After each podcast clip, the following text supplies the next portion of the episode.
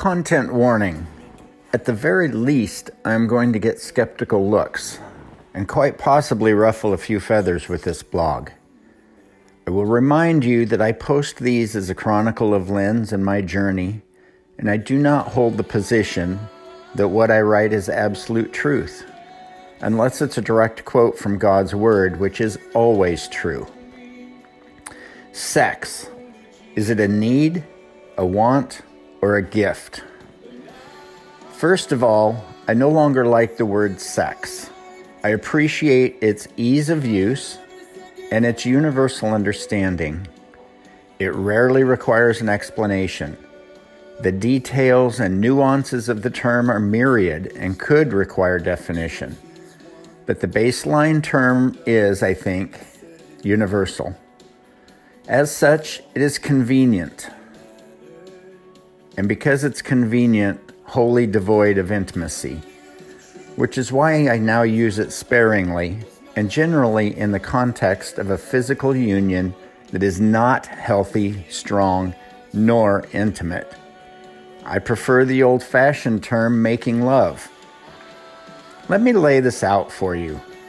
Then, of course, you can make up your own mind, find your own stance, and use whatever terminology you choose in the manner you like. This whole thought process began really after I had a chat with a friend of mine who is a licensed certified counselor.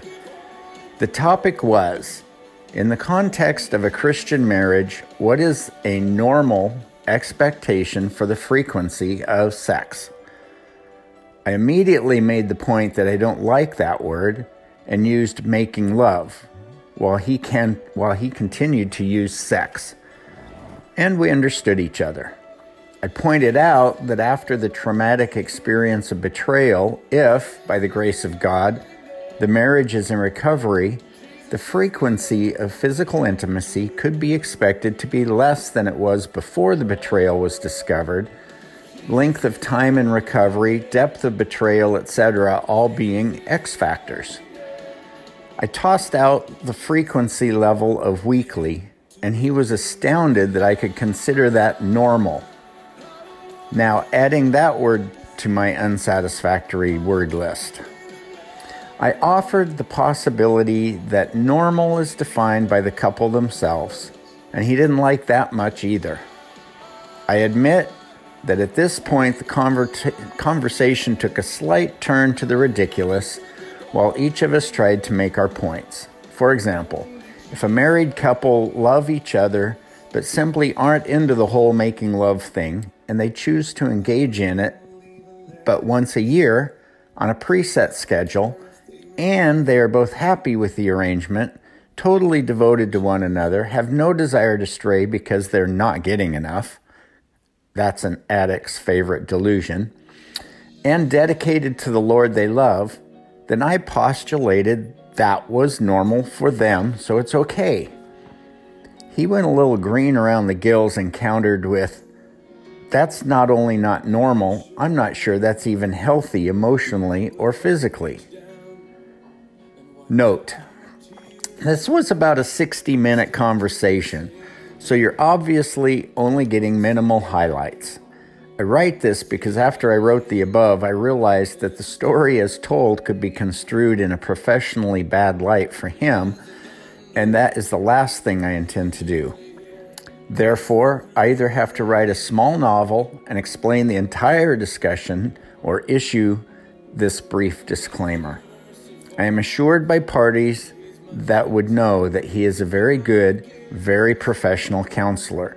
He is also my friend. So, at that point, we left off, neither of us bringing the other to a new point of view, but it was a good sparring conversation and it really got me thinking. What was the originally intended role of making love prior even to the fall and sin and society leaving their taint on it? And what is the purpose now? We all understand from Scripture that in part it was to be fruitful and multiply. I remember years ago, Focus on the Family director, Dr. James Dobson, quipped that we've fulfilled that command very, very well. So, if that's no longer the main purpose of making love, what is? That is my question as well. What's the point of sex or making love? Is it a need, a want, or something ever so much better and wonderful? A gift of God? Next week, I'll explore these options in part two.